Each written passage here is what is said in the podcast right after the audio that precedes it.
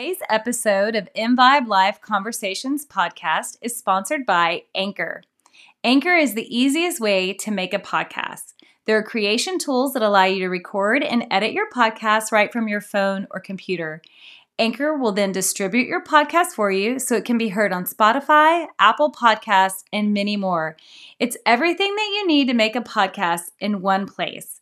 Download the free Anchor app or go to anchor.fm to get started. So one of the most important things is it's not just strengthening the multifidus, but it's actually getting the psoas, the hip flexor in front, to turn off, because the psoas is so tight when we sit. So all of us, we're sitting right here, our hip flexors are shortening. We also have the iliacus as a hip flexor as well. So the psoas and the iliacus are the main two. Well, if they're tight and imbalanced, which is 99% of the patients that I see, that's the main reason they're in here, is because, one, the multifidus isn't working. But why is the multifidus not working? Because the psoas in the front is overdoing, it's the bully. Mm-hmm. And so it's overdoing everything, it's overworking. And by it being the bully, the multifidus in the back turns off.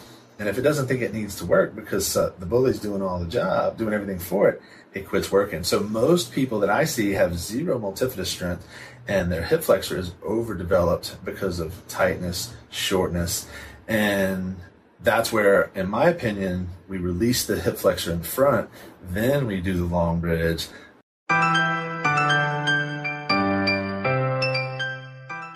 Welcome to the InVibe Live podcast with Amy Parker and Cheryl Dunn.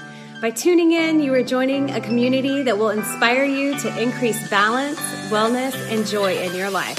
We'll offer expert information and insightful conversations to help us all on our journey to live more InVibe. For more information and articles, remember to also check out our website at invibelife.com. That's invibelife.com. And we're grateful that you're here.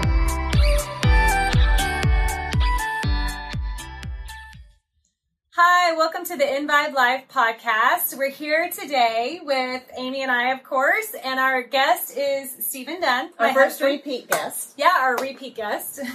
And Steven and I are both owners of Core Therapy and Pilates, and today we are going to talk about back pain. And this is such a big subject because Steven was just telling us some really great information on some of the statistics of back pain. So go ahead, Steven, tell us what you got. Hi, my name is Steven. Thanks for having me, guys. Appreciate it. Last time we talked about fascia, and now we're talking about back pain, and the two of them tie together very, very closely. But what we were mentioning right before we got started was that back pain is the number one reason that people miss work. And it's also a situation that by missing work on a very common basis, it costs billions of dollars to corporate America, to the employers.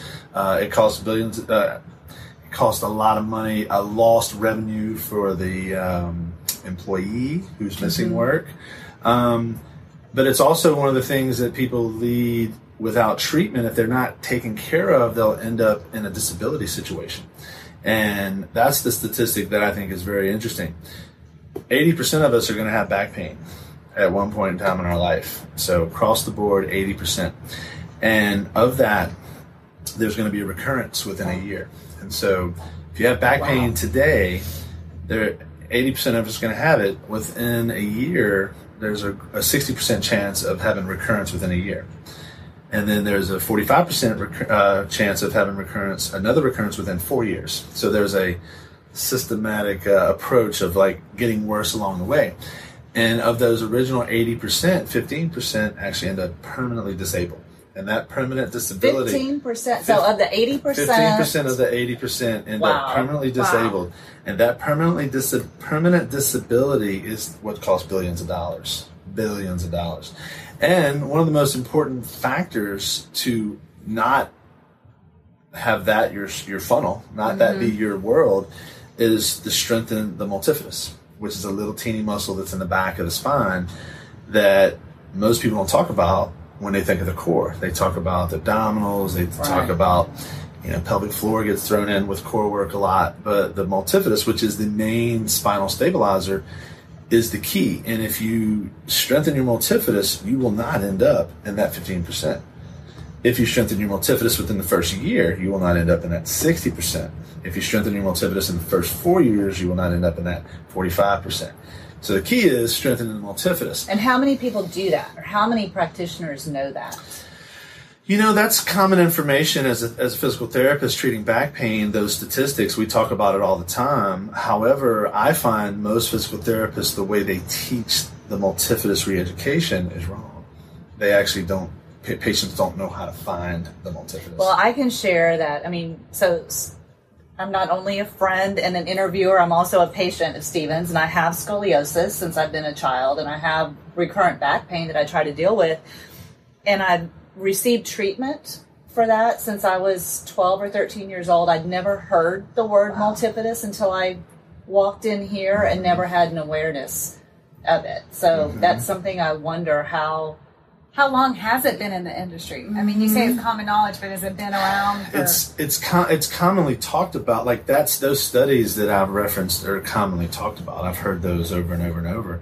And the way most people try to strengthen the multifidus is the hands and knees situation, where you go hands and knees and opposite arm. Opposite leg. I did that as a kid. So that is every night. That's the strengthening routine. But if you can't actually find your multifidus, if it's not found, it's not going to, in my opinion, it's not going to fire in that situation. So we have to find it in different ways, which we have a way where it's more of a weight-bearing activity. You can actually feel that it's firing. Then when you get into the quadruped position, you got a much, much better chance of it working. Are you referring to Longbridge? Correct. So Longbridge is an exercise that is on our YouTube channel. So let's link that. Yeah, we'll have that link there. Mm-hmm. And I did actually list Longbridge as one of my favorite exercises because of this particular reason. You know, it just really, it's something, I mean, granted, you know, I was an old gymnast, so I've had back pain for a long time off and on. It's kind of why I got into the health and wellness and fitness industry for my own personal rehab.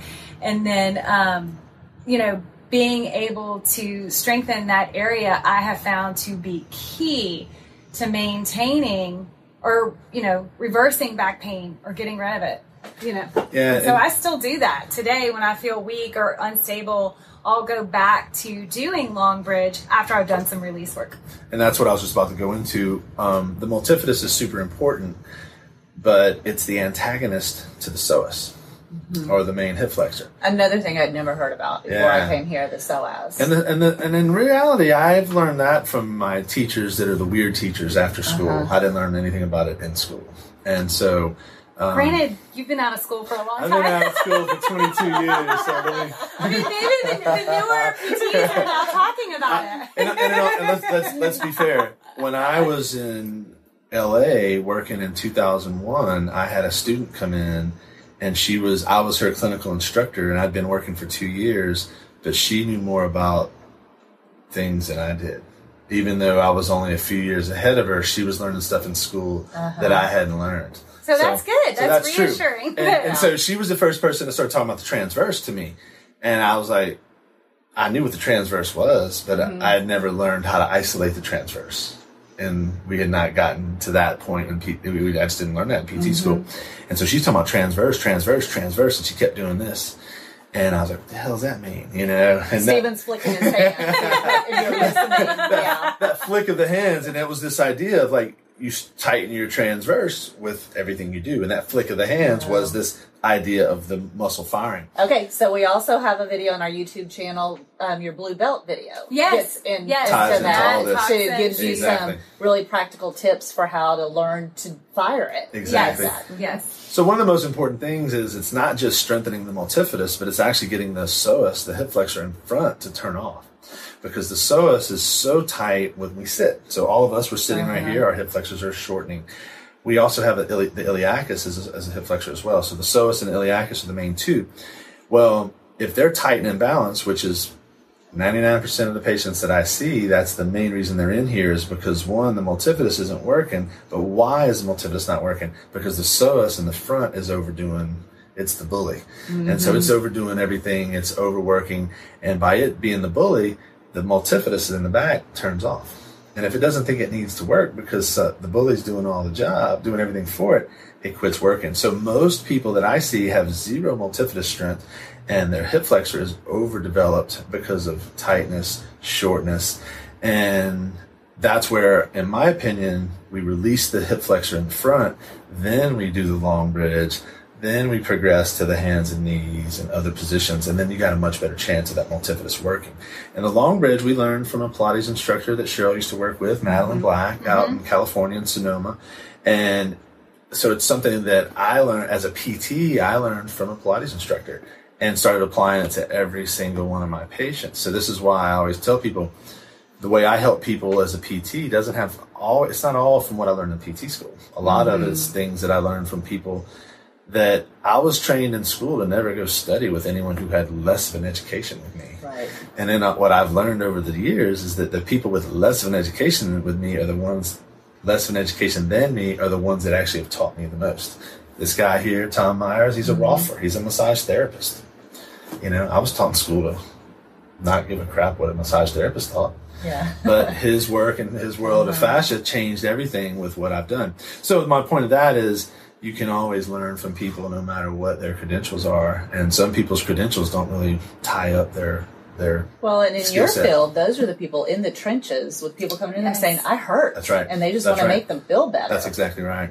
So applying the Longbridge, which again, we call it the Longbridge based on the positioning of the legs. A regular bridge, your feet are flat, your knees are bent. The Longbridge, your legs are longer out and your feet are flexed. Heels are in the ground. And again, we'll link that video, but that is a simple exercise that if you do a minute a day after you've done your psoas release, you will not be in those recurring episodes of back pain. And when I say disability, I mean like you're getting paid every week to a month. You know, you're like, you're not leaving the house. You're not working. And you can't once you go under disability, the rules are kind of strict. That's true. Yeah. You can't just get a part-time job. You know, at that point, they kind of force you to be devastating an invalid to a family. Point. Yeah. Exactly. And so my whole mission and what we see, you know, you'd ask me right when we started, what do I see the most with treating pain in here? And it is back pain. Again, it's the number one cause people miss work. It's so much money that's being spent in treatment to, you know, it's a $1 billion industry with treatment. And what I've learned is that the more tricks and the more tricks and technology and crazy stuff you put into it, the more convoluted it is and the less effective it is. So just sticking to the basics of biomechanics of, hey, this muscle's tight, this muscle's weak, get this to relax, get this to strengthen, and we have a much better chance of balance. Yeah. Great balance within the body. Yes, you got to create the balance, the muscular balance between the front and the back. Mm-hmm. And so my first 5 years of being a PT, someone with back pain came in, they laid on their stomach, I worked on their back. They never got better. I wondered what I was missing. Once I flipped people over and actually had them on their back and we worked on the front that was tight. And 22 years ago, we didn't all sit on our phones. We didn't have phones. When I was in PT school, I didn't even have a computer till after I had a master's in PT before I had a phone or a computer. So we weren't doing the things that we do now to create these imbalances. Now we're way more locked into our computers. Our kids are stuck in these bad positions. And so once I flip people over their back, and we actually started releasing the front. Now, here's something that blows people's mind. One of the most important things with back pain is your chest. And this is my opinion. No one else says, there's no research for this. But when your chest is pulled forward and you lean forward like this, that's putting an extra 50 pounds of weight in your low back over time, all day, basically. So as your neck is forward, this is a little tangent, but as your neck is forward, for every inch it comes forward. So for every inch I'm out here, it's an extra 10 pounds of force in my neck. So if your head's 3 inches forward, it's 30 pounds of force right here. But the research doesn't take down the chain, because if your head's forward 3 inches, guess what? Your whole body's coming forward. So what they haven't actually measured is what's going on down here. But I can say with certainty that positioning of the head and shoulders plays a role in your low back, because guess what's having to fire to hold you back? The multifidus. And if the multifidus is not working, it's not happening. So to me, back pain is really the whole trunk, and that's what Pilates taught me. It's not just about where you hurt in the back. And again, for years, I would roll people their stomach. I would it's L4-5, and I'd mobilize L4-5, adjust L4-5, get up, they'd feel great. They'd come back in the next week, we're back in the same old place. And so to give people a starting point, we should have put this up at the beginning, I think. Steven and Cheryl have written a book. I'm holding it up if you can see. It's called Retrain the Brain to Solve Back Pain. And what you guys do is exactly what you just sort of laid out here. And it's got, you know, pictures in it and everything. It's like a how-to guide to say, start with releasing the tight muscles, work towards strengthening, and then work towards dynamic movement, and then integrate this into your day-to-day life activities, your golf, your tennis, your chasing your kids around, whatever you want to do. So, of course, we have this linked, but I think that's important because what you guys are advocating is not one particular treatment. It's a complete system and a complete lifestyle. How many people do you see willing to implement that? That's a good question. It's harder than taking a pill. Yeah. I mean, it's way harder than taking a pill. That's a good question. And then the pill has zero side effects, right? Right. Yeah. So I'll say other than good side effects. I took insurance for 15 years, and when I took insurance, it was harder to get people to do their homework. Now that I don't take insurance and people pay cash, they have a little more skin in the game. Oh, that's so my patients now are a little more willing to do what I ask them because they don't really want to come in and spend the money. So whereas back in the day, they're like, oh, I got 20 visits from insurance. I'll just come in 20 visits. Well, guess what? You don't get better in that mindset. That's where insurance doesn't help people get better because they think, oh, this is great. I love this. But if I got 20 visits, I'm going to need all those 20 visits. And I'm like, well, maybe you only need 6. That they're like, no, I need 20. So they don't get better based on the system. And I mean, they can only see you an hour or two a week. You almost have to take it to your life. Especially if you're coming in pain, you're in rehab. I mean, like if you're in pain, that means some serious attention. Exactly. Your body's already telling you, you need to pay some serious attention to me. So at that point you need daily. And then once you stabilize, maybe not every day doing the same rigor of exercise, but to get out of that pain position, it takes something. And that's also, we put this caveat out there all the time, Cheryl. That's not to say that there aren't times when medication is needed and medical treatment is needed. And sometimes that gets you through to where you can do an approach like this. But And my goal is to keep people from having surgery, having injections, taking pain pills. But that's not necessarily always reality. But my patients that come see me, they come see me because they've been told by someone else, if you see this guy, you're not going to have that surgery. If you see this guy, he can actually help you. So I get a lot of the word of mouth. And they don't really understand why I'm working where I'm working because they've been to those more traditional approaches where your back hurts, they lay on their stomach. And they're told to do 10 press-ups every hour. And, yeah, that helps some people, but it doesn't help a lot of people. And we're at a place now where we're unstable. There's a lot of instability. Whereas 60 years ago, 50 years ago, 40 years ago, where a lot of this stuff that we still do in PT was invented, people were different then. They didn't sit all day. They didn't have technology. So we were a very stiff society, say, 40 years ago.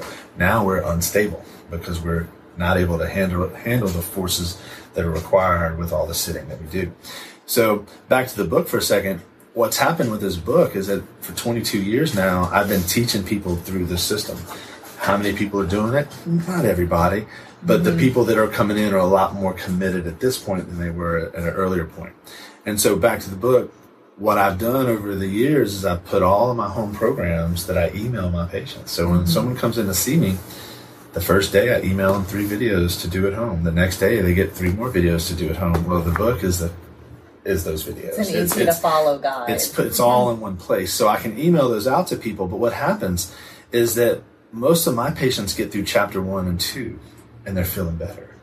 But chapter 3, 4, 5 is what they need to keep from being 80% to 60%. And so just tell everyone what those things would be. Like, so they do the first 2 steps, which are... the first 2 chapters, the first chapter is all about releasing what's in the front. So the tight muscles. Exactly. So it's releasing the chest, releasing the diaphragm, releasing the hip flexors.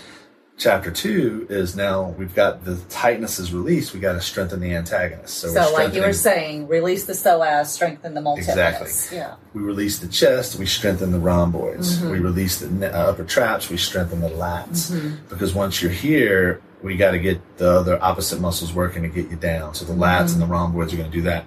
So that's a scenario where, again, we're teaching people up the chain when most PTs are going to focus on back pain, only going to work on your back. Right. But to me, I think it's very important that you understand the whole thing of the trunk. So that's chapter 1 and chapter 2 are those initial release this and then strengthen this. But then the next few chapters are taking it from being on your back to sitting, to standing, to your dynamic activities, to your sports activities. Mm-hmm. I play softball, so I exhale and tighten my core when I swing the bat. Mm-hmm. And at 40, I haven't played in a few years. When I was playing a few years ago, say 43, 44, I was hitting the ball further than the 30-year-olds on my team, the 25-year-olds on my team. Not because I was in better shape, but I had a stronger core because I've learned to strengthen my core 20 years ago. And these are young bucks that don't know how to use their transverse. They don't know how to use their multifidus. They're strong dudes. They got great six-packs and they got big chests, but that's what's going to lead them to need my help in a few years. Well, and I can say from my personal experience, I play golf a little. Not well, but with my husband, I play a little. And I can say in the 10 years I've been coming here, since I strengthened all those muscles, and every time I swing a golf club, I think, put on my blue belt, I hit it way farther at 50 years old than I did at 40 years old. Yeah. And that's why we apply Pilates and gyrotonic concepts, because just the hands-on doesn't solve the problem. Mm-hmm. It starts to solve the problem.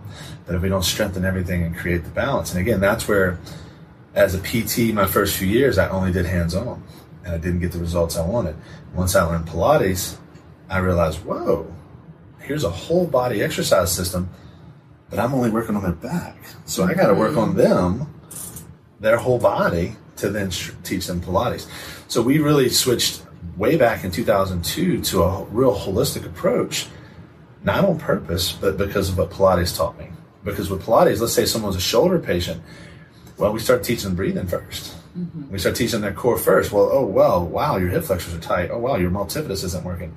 So are they a shoulder patient or a back pain patient? Mm-hmm. They're labeled a shoulder patient in my system, but they're learning the same stuff in my book, even though they're a shoulder and neck pain patient. So again, it all ties together, and that's where some people are a little bit like, whoa, this is too much. And that's fine. Those the people that can't handle putting all this stuff together, that's fine. There's plenty of other situations or very other systems or ways to help.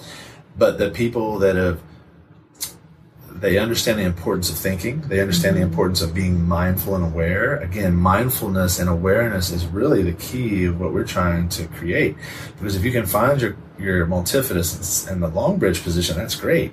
But if you can't find it when you lift your dog or your kid, or you go to the gym and throw some weight around, or whatever you're doing, laundry basket. Exactly. That's what I was gonna say. I remember one of the first things you guys told me is like when you're in the grocery store pushing the cart, make sure you're using your core. Yeah. Yeah. Make sure you're engaging. Because so many people in the grocery store use it as a walker, or they kind of collapse into it. Yeah, and we try to make everything active, and again.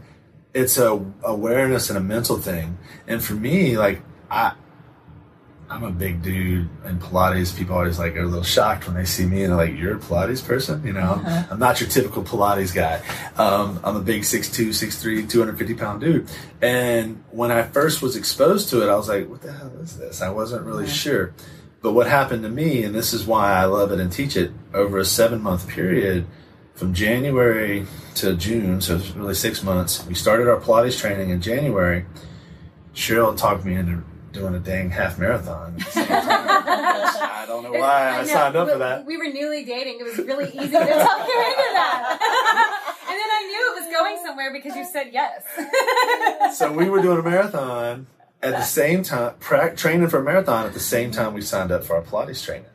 And in that process, I was just doing the marathon to win points, right? Which worked out pretty good. That marathon worked out nice. It's kind of a metaphor too, right? Yeah, exactly. But what happened in January, my posture was terrible. Even though I'd gone through PT school, I was a big, strong, athletic guy. My posture was horrible. My strength was actually horrible where I needed strength. My strength and my swinging muscles was pretty, certain things were decent, but it wasn't coming from the right place. Well, by January to June, when we actually did the marathon, my mental awareness had changed completely from studying Pilates, studying not only Pilates, but how to teach it to others. But you can't teach others Pilates unless you know it yourself. Mm-hmm. So, all of a sudden, I went from slouching to standing up, to where literally I grew 2 inches, 3 inches in height. because of what Pilates taught me. Well, in that process, I was able to, and I was walking the marathon. I didn't run it. I walked it. That's maybe another metaphor. But I'm doing a silly walk, right? I'm all getting into the walk. And the whole time I was able to focus and breathe and concentrate. Where's my back? Where's my shoulders? And it was only from Pilates that I was able to do that. Well, May 5th, we did a practice marathon in Cinco de Mayo, and June 23rd was our actual marathon we'd been training for. Well, the practice to the real one, I dropped 15 minutes off of a 13-mile walk. Oh, wow. So over a minute a mile. And the only thing that changed in that 7-week period was Pilates. I wasn't better with walking. I was better with my mind and being able to connect and put it all together. And so all of a sudden I'm able to, in Cinco de Mayo, I'm walking. I'm like, oh, cool, there's a whale. And I would, lose it all.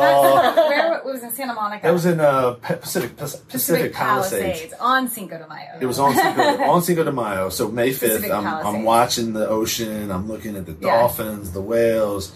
Cheryl's, off running. And I'm, checked out. But by June 23rd, the dangling carrot was right in front of me, breathing, exhaling, inhaling, all the stuff. So I didn't get better at my walking. I got better at Pilates, which then translated into a 15-minute improvement. So that was, and again, if I wouldn't have had that time, it was that time that made a big deal. I was like, whoa. I was expecting maybe walk 2 or 3 minutes faster, but not 15. So from that moment on. And the view was still just as good. We did. Right. We were in Hawaii now. And I'm like, don't look out to the ocean. Don't look at the lava fields. I'll see that tomorrow. Yeah. We stayed 6 days. We were able to see it all. But that's when I knew, all right, it took me 6 whole months to get it. But if I can get it in 6 months and I can teach my patients to just start to grasp the ideas, it is a long-term game. It's a long game. Well, and I'd say it sounds to me like you learned mindfulness in those months. For sure. Mm-hmm. And that's when I could apply it to everything I did, whether I was hitting a baseball, swinging a golf club, which I don't do too much, just like snowboarding, I learned to snowboard, and then I learned Pilates, and then snowboarding became easier. I try to teach it to my kids when I see them, they have to run for their sports. And so I see them running, and I can see their abs hanging out into a posture that I typically would do if I wasn't being aware. Mm-hmm. And so I try and tell them, when you're running, think about your duck pond. Well, duck pond is a term that we've used when we're trying to teach kids this, that their abdominals become this duck pond. And if they push their belly out, they'll lose the duck, right? And if they push out, they're using their six-pack. Yeah, which we don't want. We want the transverse to fire. And so if you can keep that sort of pond feeling, then the duck stays in the pond. And so I just, it's, and that little word kind of triggers, to kind of pull their abdominals towards their spine and use that when they run, use that when they hit the ball, whatever sport they're doing. Right. So this has really gotten us into a discussion on Pilates and gyrotonic too, because in those stages 3, 4, 5 in the book, a lot of times you've handed people off Cheryl. That's exactly really, right. And it begins dynamic movement and mindful movement and things like that. So then you take over, and does everyone stay? I mean, I think a lot of times people have bought in by that point. Yes. They do. Most people, we kind of vet our people in the beginning and let them know that this is the plan. Yeah. We lay it all out. And lay it out. It's kind of surprising, and we can link this too. You have a business, Pilates for PTs that we can link too, because it seems like these two concepts go together so well, but it's a pretty rare model, isn't it? Yeah, most PTs today are more focused on CrossFit and weight training, and there's nothing wrong with that. It's just my ideal client isn't looking for CrossFit. My ideal client is looking for yoga, Pilates, Tai Chi, mindfulness. They're not looking for the my ideal client's not the 20-year-old anymore, know? And so I kind of, I found at 30. So Pilates, we found at 30. What's kind of really helped us with everything. So if it's something you can teach anybody, I'm teaching kids, and if the kids will actually pay attention, they can really learn and improve. But what I've learned is that it's the 50-year-old and above who actually is taking the time to put in that time and effort. Mm-hmm. Or people like me who came in not well. Exactly. Exactly. I didn't want to spend my days on oxygen. Exactly. I didn't want my back to hurt like it was. I mean, yeah, but I had hit a physical bottom to say, I'm in your hands. Let's go. Yeah. I mean, and I guess that's one thing. And for anyone out there who's had back pain, you know, that's it's bad. It hurts. We know many people that are watching or listening have had it. Yeah, and it affects every single part of your life, especially when you're in those spasm moments. But even when it's just those dull aches, it just nothing feels good. Your energy, I mean, you just can't do anything. Driving's difficult. I mean, just every single thing. Cooking's difficult. Yeah. Every single thing in your life becomes just such an effort and a task and a chore. I feel great when cooking is still difficult. See, I'm very lucky. I never had back pain until I was in my 40s. I've had 2 episodes of back pain at like 42 and 44, and I'm 46 now. And those 2 episodes, I never had it as a kid, never had it until then. And I can say with certainty everything I did from 30 to 42 helped me not have it. Right. And when I did have it at 42, I was moving something big and heavy. And I was thoughtful. I was thinking, but I was working for 3 hours to get to the back of a storage unit to get one dishwasher, and it was at the very back, 30 feet in. So I moved a lot of stuff, and I did not feel when I hurt myself, and I was thinking, but 3 hours of moving and doing stuff, all it took was one little moment where I didn't think, and I didn't put it all together, and I tweaked my back. I didn't feel it at the time, but I felt it that night, and it was rough. I had a rough 3 days.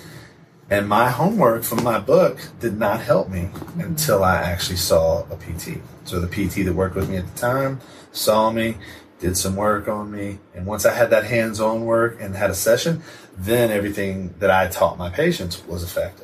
But I needed that first to make that effective. And this is another good point because, Cheryl, we've been talking about bringing different modalities on to help people in whatever sort of healing they have, energy healing, physical healing, whatever.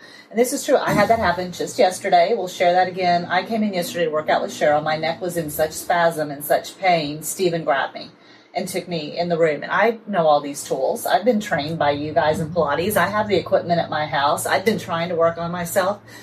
Nothing was working, and then you spending 30 minutes with me, the pain went away. It took someone else coming in and almost telling my body, it's okay, I got this. Like, you can relax for a minute. I can handle this for you.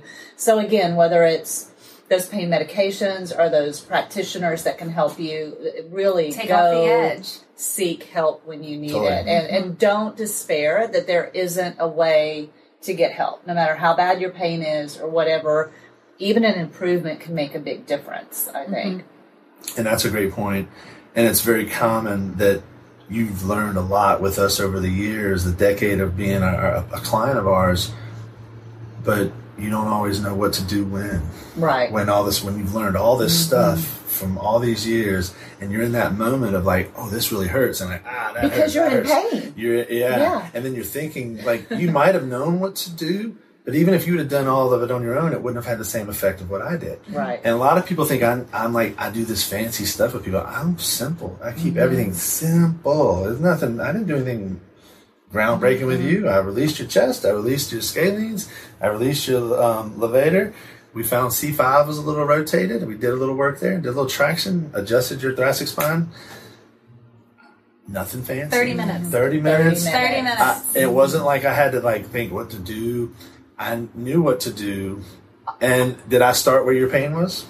Mm-mm. I started in the front. Mm-hmm. Did you lay on your stomach? Mm-mm. You laid on your back. Mm-hmm. So so here, neck pain, but it's the same idea.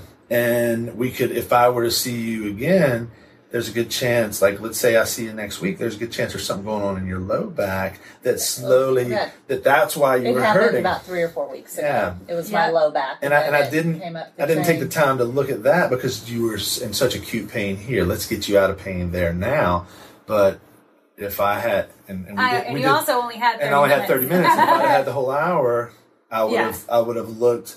I would have actually started at your pelvis and worked up to your thing. Now to your neck. Now, if we didn't need to work on your pelvis, I wouldn't have. But more than likely, I would have found some things that I needed to work. So for me, it's not just looking where you hurt; it's looking at you, the human, that has pain here, here, here. Right. And the reality is most people And that's what makes it holistic. Very much. That's what makes your approach. Very much. Yeah. Because I do not, like if someone comes in and says, I hurt here, I do not just start hammering right there. Right. It just, also, I might hammer there, but it's going to be 20 or 30 minutes after doing other things. Also talk about this. By her coming in and trusting you, her nervous system lets go. I think that happens. And that's huge. Yeah. The nervous system, I think, plays a big role in pain. For sure. And the human touch. Right. You know, like doing it yourself with a ball, doing it yourself with a foam roller. The human touch. It's different. The human touch is so powerful. That transfer of energy. Mm-hmm. Like we're energetic, and like me just putting my hands on you, there's a transfer of energy. Mm-hmm. And that transfer of energy is way more powerful. Yeah, it's bringing blood flow. The physiology of it, yeah, we're bringing blood flow and oxygen to the tissue that we're working on. But there's more to it than that. But emotionally, it also just told my mind, you can shut down. Yep. I got it. Yep. You can just relax. Just relax. I'll handle it. We'll chit-chat about whatever's going on in life, but we'll just work. Mm-hmm. And in that time, you gave me the feedback of, oh, I feel that into my hand. Mm-hmm. Oh, I feel it into my thumb. So then I knew, so again, as I'm holistic, what'd I tell you? It's at C6. Mm-hmm. And that's your problem. And it's a closing problem. It didn't close properly. But did I only treat C6? Mm-mm. No. And I will never only treat C6. I did first 5 years of PT and wondered why people didn't get better. Well, there's just more to it. And that's what's fun is that Pilates taught me a different way of looking at the body. The manual therapy that I'd been doing that wasn't working started working because of the combination of the two. So if I only do hands-on, don't get the effects I want. If I only do exercise, I don't get the hands-on effects I want. Combine the two. Someone sees Cheryl. She's doing exercise with them. She can't, I walked out. Y'all are working on your neck. That's not something. It's not my thing. I'm not training. And it wasn't going anywhere. Yeah. No. So again, you guys have this approach, this holistic approach. And for those people out there who might be in another city or in a different place and want more information on it, we'll link all of your information on the show notes to this podcast. Steven does do virtual appointments even, and you all have your exercises on a membership website. All these videos are on a membership site. The videos are on the membership site, and if you would like to contact Steven, I'm sure he'd be happy to try to, you have a network of professionals all over the country, sure. And work with who have similar mentality and approach, and you could also help people get connected and hooked up if they're really in need of seeing someone in person in another place. Since COVID, we've totally shifted to this virtual world that we only help people in person. Mm-hmm. And now we're helping people virtually. Again, it is more effective in person than virtually, at least initially. But I've been working with a lady now for 3 months virtually who I only did craniosacral with when she came into the room, and now we're doing all self-treatment and exercise, and she's doing fantastic. Whereas if she was coming in, it would be passive treatment because that's what we found that was effective for her. Any exercise aggravated her. Well, now I don't have the ability to do that, so I have to think differently. It's made me expand.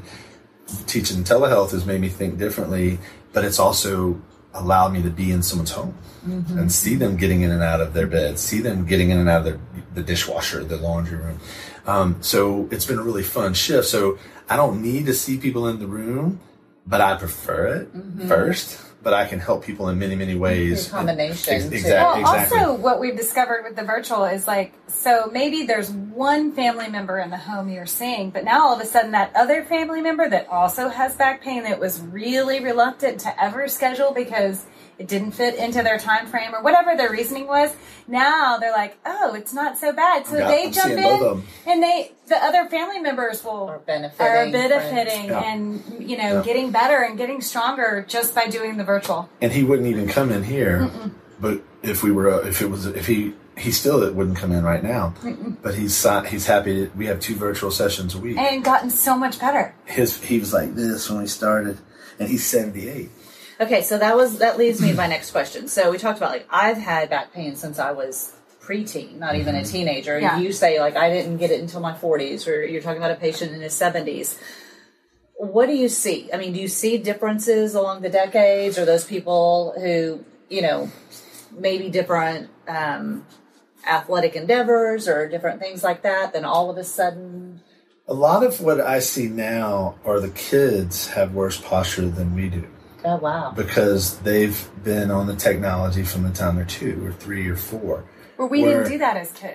I just mentioned I had a master's degree before I had a phone or a computer. I know. So I think I got a computer when I was in law school. Yeah. I remember one professor in law school, I didn't have an email address. And it was a high-tech legal class, on licensing and things like that. So, what? How can you not? I don't know. I need one? I have a telephone, you know.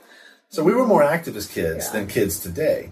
So we actually had, there's postural things that we're all dealing with because we're now, in our 40s and we've now been on the technology for 15 years too. So we've been on the technology as long as our kids, but they've been on it their whole life. Whereas we had some moments in time without it.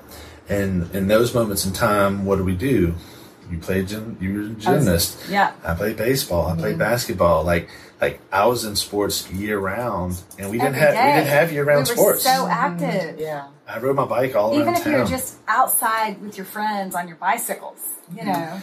So to answer your question, kids today at 15 to 18 have worse posture than my 40-year-olds in many situations. That means in 10 or 20 years they're going to have a lot of exactly. Or sooner. And that's why severe back pain. I treat 14-year-olds, 12-year-olds, 16-year-olds with back pain, whether they're an athlete or not. And those kids that are learning it now, it's going to be a tremendous help for them later. And if I could have learned this at 15 instead of 30, I really wish I could have. But I didn't. I learned it when I learned it. I learned it when I found it. And again, I was a PT first, and I'll never not be a PT, but the Pilates is what I'm referencing that found me, that allowed me to treat holistically and really change the way I do things. But kids don't really care about Pilates or I don't really tell them I'm teaching them Pilates. They just want to feel good. Yeah. And so, but when I get a kid on a reformer, I do a totally different session with a kid than I do with an adult. Mm-hmm. And I can make them have fun. I can make them enjoy it. It's not like a normal workout. Cute. So the kids are actually really fun. They're just not necessarily on board always. It's almost like the parent has to be on board. When I work with your son, it's he's probably not asking to come see me. You want him to come see me because I can help him. Mm-hmm. But he's probably not saying, "Hey, can I go see Steven?" Right? Well, if he's in pain, he is. Yeah. That's good. Yeah. But it's a scenario where I don't get as many people in their 70s and 80s. That I do, 40s to 60. That 40 to 60 is what I see the most. Mm-hmm. But also, we got to look at when does a parent have time to commit to themselves? Right. That's a big deal. So my 30 to 40-year-olds who have young kids, they don't come in to see me because they're just trying to survive. Yeah. Well, and for me, those were big years because you had that kid on your hip all the time. My posture was horrible. That's right. I was exhausted all day, every day. Yeah. Mm-hmm. So I think every decade, every generation has different problems to work with. My guy in his 70s, his posture's bad, but it's not because of technology. It's because he's a pilot and he sits in a very confined place. So it's work related. Well, and it just builds over the years. Exactly. You train your muscles in the wrong. That's exactly right. Way or a harmful or hurtful way causes problems. And I think, just to put that final plug in for Pilates before we wrap up too, one of the things I loved about it first, and I still love about it now, is when I'm in a class, I might have someone who's 20 years old on one side of me and 70 years old on another side of me, all maybe modifying a little bit, all doing the same stuff. And to me, that's a testament to that form of movement that these people in their 70s and even beyond are still in there doing it and feeling good and coming in. Yeah. Mm-hmm. Every week. And that's why I love this idea of, I share this with my patients, but what you mentioned with the Pilates for PTs, I'm trying to share this with the physical therapist so that they can learn that there's a different way of treating patients. And not only is there a different way of treating patients, but there's a way as a PT with a Pilates studio. How long have you been around our world? 10 years. Mm-hmm. If I was a PT that once I discharged you, once insurance cut you off and I didn't have something to offer you, I would have lost you a long time ago. We wouldn't be sitting here right now. Probably. But because of this, you're in PT and you're in pain, but now we're going to move you to the wellness side. That wellness side is what really has kept us keeps building relationships going for a long time. Mm-hmm. When I was a PT and didn't have a Pilates studio, as soon as that 6 visits was up that the insurance was paid for it, they're gone. Mm-hmm. So for me, that's what I love about it. It's the long-term relationship. I've got a lady I've been seeing for 15 years. Mm-hmm. Now I don't see her for PT every year, but mm-hmm. she's taking classes. Mm-hmm. 15 years. And it completely reversed her osteoporosis. So she had osteoporosis on Boniva or whatever. I think it was Boniva, one of those medications. 15 years ago when I met her. Now she's off of medication. She is no longer osteoporosis. She is no longer osteopenic. She is completely clear and free. And 15 years older. And she's in her 70s, 75 at least. I mean, that's huge. So this is a scenario where traditional PT, I would have saw her for the visits that her insurance allowed her. She would have been gone. She would have never stayed with, the home program that I do, because the home programs aren't as fun as coming and working out on the reformer. Mm-hmm. So she comes in twice a week. Well, she was working as a school teacher. Once she retired as a school teacher, she came in twice a week. She was once a week until then. And then she sees me for PT on an as-needed basis. So some years I don't see her at all. Some years I see her mm-hmm. frequently, depending on what's going on. But that's what I love about this, is that we're truly creating a community that people can come in when they're feeling good to keep feeling good. They can come in when they're feeling bad to mm-hmm. get to that point of feeling good. So we're not just a pain place. We're a place of healing no matter where you are on that spectrum. Exactly. Yeah. And that's what Pilates allows us to do different than the traditional PT. And I'm not saying I'm better than any of those guys. It's just different. It's for a different people. And the people mm-hmm. that we connect with, they love it. The people that, if a CrossFit guy comes in here to see me, I'm going to be mad at my front desk for letting him get to be on my schedule. Because he's not really going to resonate. It's not anything against him. He's not a good fit for what we do. Now I can do my thing and help him and get him feeling better in 4 or 5 visits and move on. It's probably not going to be a long-term. But it's not that long-term look. It's not what I'm looking for. Mm-hmm. So that's a scenario where there's plenty of PTs that are offering that. So that I don't look at it as there's no competition. You see your people that are fit for you. I'm going to see my people that fit for me. And I don't really, whoever's the good fit is the good fit. It doesn't matter. And so I think, to wrap up, that's the last thing to leave with our audience is, like everything else, do your research on people you're going to. Because you're going to have some places you match with better than others. And it's really worthwhile to you to find the one that resonates the most with you, and you're going to be more likely to stick with it. It's got to be a good fit. Integrated into your life. When I took insurance, anyone that walked in the door I saw, and that was not mm-hmm. that wasn't the best scenario. Now that I don't take insurance, the people I see, they want to see me. Mm-hmm. We've walked in through a process that they are the right fit, and we just need to now meet and make sure that it is. But when I took insurance, I would see everything under the sun, because the question was, do you take my insurance? Yes, I do. Well, I'm coming in. Mm-hmm. Now it's all right, what do you have going on? Mm-hmm. Let's listen to your story.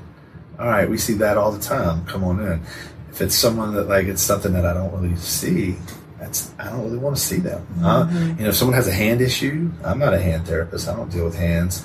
Now, the new PT that works with me does, so I can refer them to him. But 2 years ago, I'd be like, "Hey, I don't work with that. That's mm-hmm. When your shoulder hurts and your back hurts, I can help you with that all day." This woman, the 15-year client, I'll talk about her. She needed a hand therapist. I'm like, "Look, I can't help you, but there's a place down the street. Go see them." And guess what? She respected the hell out of me because I didn't try to do something out of my wheelhouse, mm-hmm. So that became this. That's why we have this long-term relationship with her. So if it's not the right fit, I'm happy to refer out and find the right fit. But the people that do find me, by the time they find me, it's you, and they end up in here in my room. And we usually know we're on the right page and it's the right fit. And then we're just checking all the boxes, and I'm giving them an opportunity to meet me, talk to me, do a free assessment. And they need to check the boxes off to see if I meet what they want. Mm-hmm. And if it works, before we even decide if it works, I lay out that whole plan. A month with me, a month with Cheryl, and then into our classes. This is not a quick fix. I'm going to help you quick. You feel great today from yesterday. Mm-hmm. I expect to help people immediately with what I do, but to actually last and get to their goals and things we really want, it's a little bit of a process.